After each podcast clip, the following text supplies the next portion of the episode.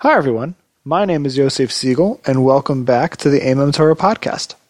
This week, we close out Sefer Shemos with the Parshios of Vayakhel Pekudei. And without further ado, let's get started. So the first thing everyone says when it comes to Parshas Vayakhel Pekudei, whether they're together like this year or separate, is that they're really a repeat of uh, Parshas Teruma and Tetzaveh. Parshas Teruma deals with the the construction of the Mishkan itself and the Keilim. Tetzaveh deals with the uh, of the Kohanim and uh, some other details of the construction of the Mishkan. Um, and then Vayakhel Pekudei comes and it pretty much just repeats that. Teruma and Tetzaveh is the commandment and, and the list of materials that's needed, and Vayakhel Pekudei is the uh, collection of those materials and uh, the construction. Um, and while it seems like the Torah is just quote unquote wasting space, uh, repeating all this information, we see a lot of uh, really profound ideas from this. Um, perhaps the biggest one is that we see several times throughout these parshios that uh, it, it, makes note that the construction of the Mishkan was done exactly the way Hashem commanded it.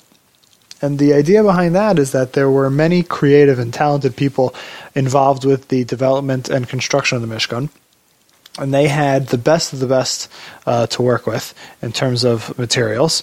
Um, and none of them were tempted to develop their own designs, to make their own creations, to take things in a different way. They stuck to the exact plan that Hashem had set up for them and had told over to Moshe. And this was a tremendous credit to the Bnei Israel and showed a tremendous love and devotion to Hashem. But really, if you look at the entire concept of the Mishkan, the whole construction of the Mishkan was an example of this. How do we see that? So Rav Yaakov Kamenetsky in the Sefer Emes Yaakov on Chumash points out that the Mishkan ended up being used for 40 years in the desert, or 38 years in the desert, and another uh, approximately 400 years uh, in Eretz Israel before they built the Beis Hamikdash. Um, but really, it was only supposed to be used for a few months until the sin of the Meraglim, which we'll learn about uh, in a couple months in Parshas Shlach the Bnei Israel were supposed to enter Eretz Israel a few months after Matan Torah. They were not supposed to be in the desert that long. And Rav Yaakov uh, says that uh, if they would have entered Eretz Israel right away, then they would have also immediately uh, built the Beis Hamikdash instead of having to wait uh, for uh, for 400 years. So we're really looking at a time period of a few months before the Mishkan would have become obsolete. And this totally changes the our view of the Mishkan. Moshe comes in, in, and and calls for Bnei Israel to donate anything and everything of value that they have uh, towards the construction of the Mishkan. And if you look at the list of materials that were used, it was the most expensive and rare materials. It was it was going to be the best of the best, the finest of the fine. And this was even this was for a building that was only supposed to be around for a few months.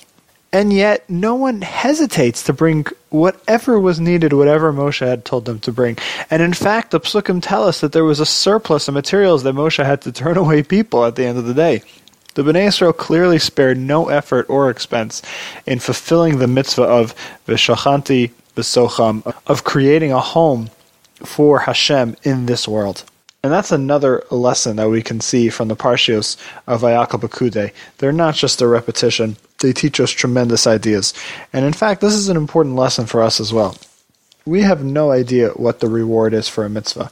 And there are times where we see mitzvahs that look uh, very glamorous and or more important than others. They extend farther than others. Um, but the truth is that we have no idea what it really is. And this idea of the Mishkan, uh, this mitzvah of the Mishkan confirms this idea for us that the Mishkan was only supposed to last for a few months, um, and yet the uh, the need for materials, uh, the request for materials was only the best of the best. Um, and we see that the Jews in the desert, the Bnei Israel in the desert, were up to this task, and they provided uh, everything that was needed plus. And ultimately, that's what Hashem desires from us in performing the mitzvahs. Not just to perform them, but to show Him the value we place in fulfilling His word regardless of the difficulty, glamour, or extent of the mitzvah. Chazak, chazak, v'nis chazek. With this, we close out Sefer Shmos.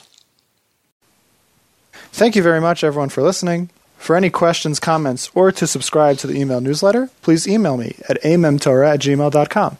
That's A I M E M T O R A H at gmail.com. The email newsletter will give you updates for Aimem Torah as well as the written version of the Dvar Torah in your inbox, along with an MP3 download of this podcast. The podcast is also available on iTunes. Just search for the Aimem Torah podcast or my name, Yosef Siegel. Please check out the blog itself, Old Ideas for the Modern Mind.blogspot.com, where you can get the written version of this week's Dvar Torah, as well as the archived versions of the previous eight years of Aimem Torah Divrei Torah.